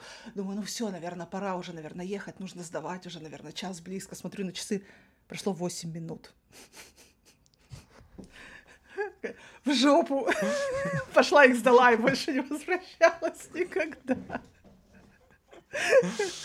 Вот. Да, лыжи, видишь, но это, это, видимо, было на, это даже хуже, чем это бег. ужасно. Видимо, Нет, было. это ужасно, потому что в бег он хотя бы происходит, ну, как бы сам по себе, и ты можешь перейти на шаг, ты можешь его как-то, а лыжи это, ну, не знаю, это... А еще все вокруг тебя такие молодцы, знаешь, такие спортивные отцы с двумя детьми, ребенку три года, а он уже едет 80 километров в час, ты думаешь, пиздюк.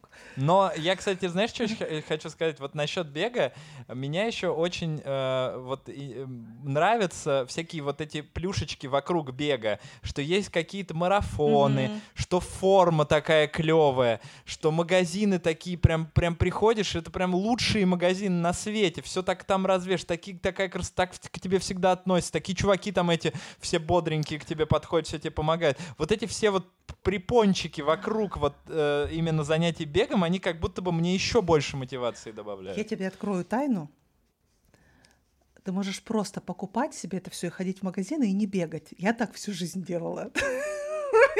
Всегда, знаешь, сначала купленная форма, которая лежит три года. А потом... Блин, ну да, хотя да, но мне вот почему-то жалко. Я, я, я все, я все, мне надо использовать обязательно то, что я приобрел. Короче, э, поэтому да, на мне это срабатывало. На мне нет. Если коротко, да, первое, супер облегчить нагрузку и укоротить ее. Скорее всего, если вам не нравится спорт, скорее всего, вы перегружаетесь потому что дискомфорта, какого-то такого заметного дискомфорта быть не должно. А еще же у нас люди часто как делают? Мы побегали в 20 лет, и в 20 лет я, например, могла, там, не знаю, бежать, не знаю, 5 километров, к примеру, да, без остановки. А потом мне уже 41, я такая вышла, а я уже без остановки не могу, не знаю, двух минут пробежать. Я такая, ну, все. И ну, делать вот на это скидку, на то, что время идет, мы стареем, движемся к умиранию. И хорошо, что ты вообще еще дышишь. Ну, короче, короче, если вам тяжело... Мне кажется, мы про умирание говорим больше, чем мы с Таней Павловой про, в эфире про суицид Я говорили. обожаю эту тему, вообще мне она очень сильно нравится. Вот, ну, правда, мне нравится. А, так вот, если вам тяжело, ну, плохо, значит, скорее всего, вы слишком много тренируетесь, сужаете нагрузку, и ищите то, что вам прикольно. А, не все виды спорта нравятся. Мне, например, вот зашел бег неожиданно, и мне очень заходил, эм, как называется, когда на шесте крутишься? Пилон. Пилон. Очень крутая штука, Нет? да, да, Я да, да, полденс, полденс называется. Очень крутая угу. штука для СДВГ, потому что там э, постоянно меняются виды нагрузки, ты тот э, одно делаешь, другое делаешь, третье делаешь, да, то есть тебе не успевает никогда наскучить, и ты каждое занятие немножко продвигаешься. Там есть вот это, что, что нам дает очень круто спорт, он дает нам ощущение своего улучшения. Там сегодня я, например, там столько-то смогла, там пробежала километр за столько минут, а сегодня уже там чуть быстрее, к примеру, да. И вот на пилоне там та же самая штука. Там на третье занятие пришла, я уже могу по, по этому пилону до потолка долезть. В жизни не могла, да, а тут могу. Это очень крутое подкрепление. И э, скалолазание, если, ну, понятно, что оно требует, чтобы у вас рядом где-то что-то такое было, да, скалолазание для СДВГ офигенно, потому что оно не дает возможности рас, э, рассредоточиться, тебе нужно просчитывать, куда там что, плюс это физическая нагрузка, плюс очень большое удовлетворение, когда ты долез, то есть конец, вот он всегда рядом, да, ты докуда-то долез, и сегодня долез выше, чем в прошлый раз. Uh, у кого-то это что-то другое совсем. Uh, мне нравились танцы, но я старая, и от танцев у меня сердце, короче, не выдерживает. Поэтому мне пришлось бросить зумбу.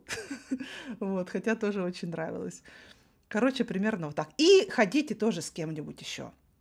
Вот это знание того, что если вы не пойдете на пробежку, ваша подружка тоже не пойдет. Угу. Ну, если это для вас работает, да, если вам нравится, не знаю, книжки читать или слушать что-то, да, то тоже здорово. А вот другие люди кому-то тоже помогают.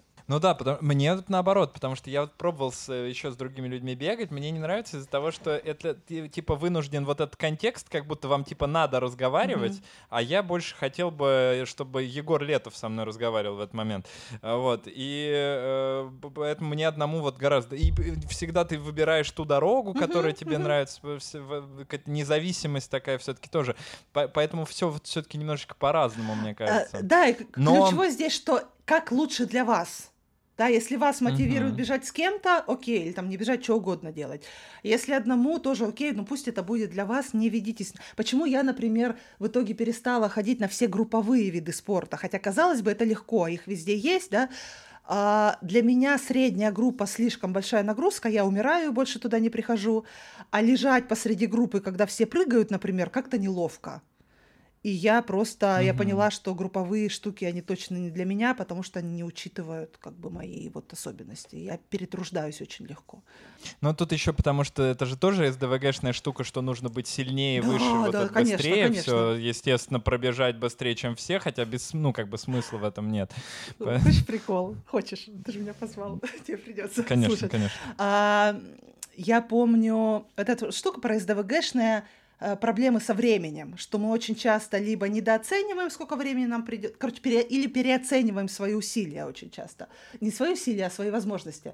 А, я помню, мне нужно было дойти пешком. Я захожу в трекер, ну, не в трекер, как он называется, посмотреть дорогу, и там написано, там, Мгм. это займет 25 минут. Я такая, а у меня, это у всех 25, а у меня 17. Я была твердо уверена, что я дойду почему-то быстрее, чем все. Естественно, я дошла за 25 минут. Конечно же. Вот. Но откуда эта идея, я не знаю. У меня, кстати, супер часто это Google Maps, э, и э, мне, причем иногда действительно я дохожу быстрее, но в какой-то момент, мне кажется, он подстроился под меня вообще э, и знает теперь, с какой скоростью я хожу, и не дает мне возможности заполучить вот этот вот удовлетворение. Лишно, лишний, лишний дофамин не разрешает. Сломать систему не дает. Да, да.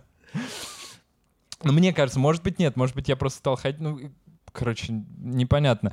А, Про спорт, короче, очень подробно, мне очень понравилось, это очень много, я э, думаю, что люди смогут почерпнуть. И Я бы еще хотел успеть про сон немножечко Давай. поговорить. А, Потому что вот если ты говоришь особенно, что у тебя есть с этим проблемы, то есть ты с этим, наверное, много разных э, использовала штук. А, Естественно, что ну, там, у меня на канале, наверное, многие люди уже знают что, про гигиену сна, что очень важно там ложиться, вставать, и в одно и то же время, и в выходные тоже. А, И, наверное, мне было бы интересно, знаешь, с чего начать? С момента, вот единственный момент, который я вот иногда прям не могу пересилить, это как же скучно ложиться спать. Вот ты как будто бы не можешь э, лечь спать не потому, что там тебе вот надо, ну, там не надо, а потому что гораздо эффективнее и интереснее, если ты сейчас это время проведешь там с книжкой или там с кем-то поговоришь или что-то посмотришь, а это так скучно, вот именно этот, хотя я понимаю, что я за 5 минут, все, я 3 минуты я засну, но я, и- и я поэтому понимаю, если человек еще долго не может уснуть, это как же вообще на такое согласиться? Да, я- на то, чтобы вот как с этим, вот как с этим побороть, потому что про гигиену сна миллион всего, а вот как как вот с Не этим? знаю. Я не поборола. А, Наверное, это будет честнее, чем сказать. Конечно, я все знаю про эту гигиену сна. Конечно же, я там делаю ролики и рассказываю всем про то, ля-ля-ля, как это работает. А, в среднем у меня этого не получается делать, потому не получалось, сейчас стало легче, но это не моя заслуга. А, Мне стало легче спать, А. когда я переехала в Аргентину. Просто потому, что сейчас, когда я ложусь спать, э, большая часть моих коллег, друзей, всех тех людей, которые заполняют мой Телеграм, Инстаграм, они спят. И мне просто, ну, тупо нечего делать в интернете. А, ты последняя. Да, типа, да, да, да, да, да. И, ну, плюс у меня сейчас э, э, рабочий день начинается рано, иногда в 8 утра, и, ну, понятно, я знаю, что мне нужно там, ну, самое позднее в 12, мне нужно лечь спать, самое позднее, да, там, лучше в 11. А, когда я жила в Новосибирске, это был постоянный мрак, потому что у меня времени, например, я закончила работать в 9, мозг разогнан, он начинает еще что-то там продуцировать, надо со всеми попереписываться, вопросики порешать, то все. У них как раз времени еще там 6 вечера, они только заканчивают работать и выходят в Телеграм. Короче, я, э, друзей у меня много, коллег у меня много, всем что-то от меня надо. Я засыпала часа в 2-3. Часа в 2-3, э, и я на постоянную работу, ну, как бы на постоянный, скажем так, вот так сказать, что я с этим справилась, знаешь, я нашла вот, не знаю, философский uh-huh, камень uh-huh. какой-то. Нет, такого нет сейчас стало лучше просто потому, что я переехала. Ну, мы же не можем сказать, друзья, переезжайте в Аргентину, все а, налаживайте. Ну, то есть, но нет, но, но, но получается, что решение, опять же, да, вот э, в том, чтобы попробовать какую-то вот эту, э, мне очень понравилось, как ты сказала в одном из видео, да. Э, как-то friendly среда, то есть, чтобы для тебя это было, ну, тоже комфортно, да, потому что, ну, вот с этой скукой причем даже это не со скукой, это с ожиданием скуки, как будто бы какая-то идет борьба.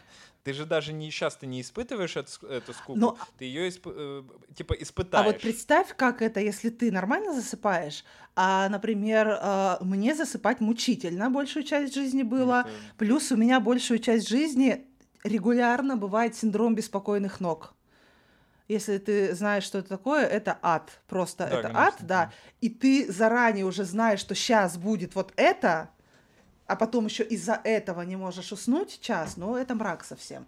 Про среду, да, слушай, ну я полностью уверена, что до всех этих навыков планирования и прочего-прочего самое... То есть что такое хорошо компенсированные люди с СДВГ? Это люди, которым довелось либо попасть в дружелюбную к их особенностям среду, либо они смогли себе такую среду настроить. Да? То есть, когда я ушла из офиса, когда э, все мои коллеги стали только те, которые мне нравятся, которых я люблю, и, соответственно, это снизило уровень стресса.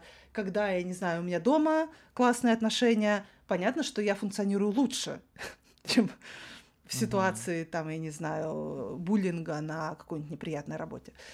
И ну, например, самый такой, знаешь, простой, не то что простой, доступный способ организации планирования, всем всегда советую, организовать себе пространство. Есть специальные люди, которые этим занимаются. Вот по Мари Кондо, э, вот эту систему, если ты знаешь. Я правда говорю, что э, организатор пространства по Мари Кондо изменила мою жизнь. И я правда говорю, что иногда это будет гораздо лучше, круче и полезнее, чем психотерапия. Не знаю, пять лет психотерапии, uh-huh. когда я организовала все на своей кухне, и я с закрытыми глазами знаю, где что лежит, мне ничего не мешается, ничего на меня не выпадает, нет ничего лишнего, и меня ничего не бесит там, я просто стала готовить лучше, ну, больше. Я uh-huh. стала готовить, я стала лучше кушать, я стала лучше кушать, у меня стало лучше настроение, работоспособность, э, мы стали общаться с семьей, потому что мы стали кушать все вместе. Все, жизнь завертелась, понимаешь, это только одна кухня организованные вещи. Да. Ага. Не, не, это, это, это круто. Эм, знаешь, какая мне, у меня сразу возникла сейчас э, мысль про кухню мне в целом вот моя кухня, например, устраивает, но я не знаю, что делать с детьми. Э, ну вот у меня э, оба ребенка, ну один, ладно, более взрослый, он так как-то вроде мне кажется, что он все-таки не настолько вот насколько я, он какой-то более усидчивый. А, маленький вообще абсолютно, ну и ладно, можно сказать, что и оба они достаточно такие гиперактивные, плюс-минус.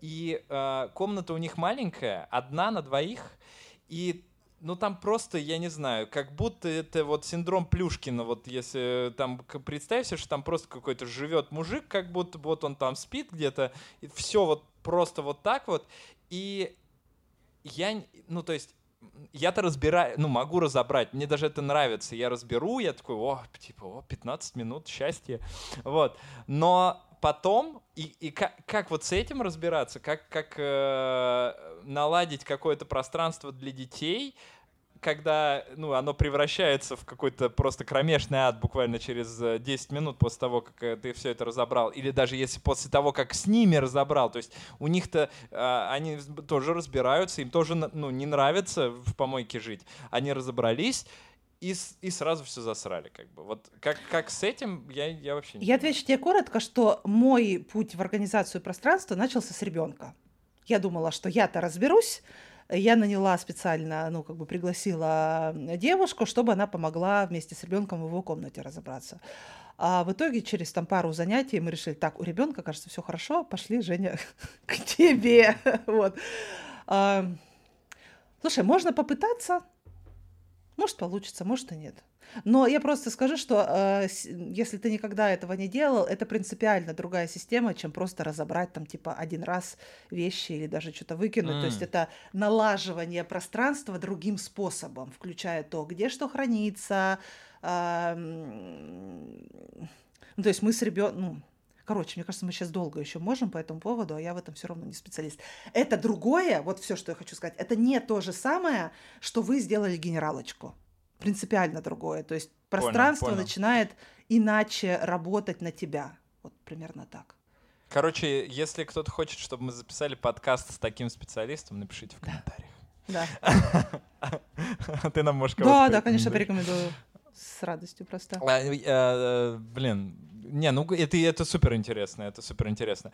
Есть что-то, что мы с тобой не, э, не обсудили, вот что важно из такого касаемо вот каких-то бытовых условий, среды, эм, потому что, ну, мне кажется, что основные темы мы разобрали, но, но возможно, есть что-то еще. Я бы, знаешь, коротко упомянула еще, какие есть навыки, не про то, как их делать, а про то, угу. какие, ну, такие Короче, что может помочь, что может потребоваться. А, специфические навыки делания сложных задач. А, например, угу. ну и вообще каких-то проблемных задач. Проблема выбора очень проблематична для людей с СДВГ. Многие испытывают паралич целый. Невозможно выбрать. Вот просто невозможно. И есть, ну, прям навыки такие, они простые, если их применять, да, по тому, как выбрать и начать делать что-то одно, потому что основная проблема в том, что мы не выбирая, пытаясь выбрать лучшее, мы не делаем вообще ничего, да, это опять же увеличивает сильно прокрастинацию. То есть вот можно специально заниматься тем, чтобы тренироваться, делать этот самый выбор. А, специфический очень навык, не знаю, активности или проактивности. Очень часто люди жалуются на то, что тяжело начать что-то делать, вот инициировать действие. Ты сидишь и можешь сидеть, знаешь, там сутками сколько угодно.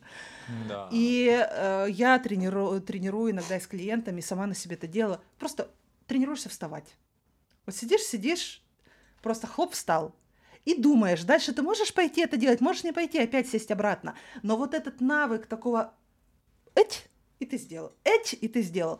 Он быстрый, короткий, он легко тренируется, и он реально помогает очень сильно начать делать дело, которое ты там, я не знаю, годами mm-hmm. откладывал, да. Слушай, можно да. вот здесь я прям скажу, это настолько... Я, я короче, я, я раньше, когда был, наверное, подростком, э, я прям боялся э- этой штуки. В общем, у меня это было так. Я иногда вот я смотрю на, ну вот, типа, мне надо перевести взгляд, типа, а я не могу ага. перевести взгляд. То есть ты залипаешь, и мне так от этого страшно иногда было, э, что ты вот сидишь, тебе надо посмотреть там вперед, например, а, а, в метро ты едешь, оста остановку нужно посмотреть, твоя или не твоя, а ты сидишь и не можешь себя заставить перевести взгляд, и это какая-то вообще чудовищно страшная, неприятная вещь. Вот вообще до того, как я про СДВГ узнал, я думал, что это какая-то просто стра... какая-то, я не знаю, просто ужаснейшая особенность моего мозга. Но оказалось так и есть. вот. И как раз э, я еще в подростковом возрасте выработал вот эту стратегию, что если я не могу перевести взгляд, то мне нужно все тело как-то перевести в, в движ... ну, в общем, запустить его, как будто двигаться, и тогда и взгляд тоже следом за этим переведется. Ну и, наверное, знаешь, навыки эмоциональной регуляции супер важные, тоже не будем про них говорить, но просто помним, что 80% примерно взрослых людей с СДВГ сильно эмоционально дезрегулированы. То есть настолько сильно, что это проблема, и тогда любые навыки того, как быть с раздражением, как быть, я не знаю, с отчаянием, как себя поддерживать, как не наделать фигни, да, когда ты э, вот уже на взводе на каком-то, э, ну это прям, вот это прям, мне кажется, то, что вот прям к психологам, вот, вот психологи вот с этим, а, правда, могут, правда, могут помочь. Еще сейчас напоследок скажу одну штуку. Это вообще не про СДВГ, но и про него. Но для меня это сейчас супер важно. Сейчас, эм, когда стали мы, ну, стало, чем больше изучаю, тем больше чего-нибудь нахожу. И сейчас э, мы нашли такую штуку, которая называется вялый когнитивный темп. Слышал когда-нибудь про такое что-нибудь? Нет? Sluggish Cognitive Tempo, или Баркли, это такой известнейший там, теоретик и практик в СДВГ, он называет это расстройством концентрации внимания. Его нет э, в, пока еще, его нет в диагностических руководствах, но есть довольно много исследований, которые показывают, что, похоже, это отдельная штука от СДВГ. Про него у нас вообще ничего не знают. И, как правило, его очень сильно путают. Его называют тем, что называется СДВГ без гиперактивности. То есть это такие люди а, рассеянные, мечтательные, отвлекаемые, вообще без импульсивности, вообще без гиперактивности совсем, сонливые, апатичные, вялые, вот они такие постоянно, знаешь, где-то вот в себе, могут целыми днями лежать, если их, значит, не пнуть. А, и что здесь важно? Что это другая штука, похоже, что она может быть без СДВГ, то есть, а может быть и вместе с ним, и что она вообще по-другому лечится. Они не реагируют ни на э, этих, как их зовут, скажи, ни на стимуляторы, ни на атомоксетин. Э, Похоже, они хорошо реагируют на антидепрессанты, стимулирующие такие, как подбадривающие. И там по-другому работают мозговые структуры, и, соответственно, и терапия должна работать идти по-другому. Это такая затравочка, знаешь, как это сказать, чтобы вы не думали, что все так просто и легко. Но э, просто я почему говорю, потому что э, все такие люди, они ну, если начинают что-то узнавать, они начинают путать себя с СДВГ. Они думают, что это про СДВГ, а для них этого не подходит. Все вот эти, ну, большая часть вещей для них не подходит, и это вносит вот эту путаницу, типа, ну, со мной что-то не так, я даже СДВГшник какой-то ненормальный, там, и так далее. Вот. А это может быть совсем другая вещь. Вот. Да, ну, то есть это не то, что называется вот преимущественно... Нет, Нет это а, вообще другая вещь, mm-hmm. и по... А ну, короче, там другие три кластера критериев, не как при СДВГ, mm. и невнимательность там тоже по-другому выражена. И она по-разному, разными мозговыми структурами, ну, как бы, как сказать. Короче, это другое. Вы не понимаете, это другое. Короче, э, если... Э, давай это сделаем такой, знаешь, концовка для тех, кто досмотрел до конца, э, специалистов, если вдруг да. такие есть, и ты дашь какую-нибудь ссылочку, мы ее внизу закрепим, и те, кто досмотрит до конца, поймут, что это за ссылка, а все остальные... Да, я могу, у меня есть ссылка, где подобраны все материалы, там уже переведенные статьи, переведенные, uh-huh. правда, нейросетью, но тем не менее все читаем, а прям могу ссылочку дать и чтобы люди Супер. читали, да. Это, это прекрасно.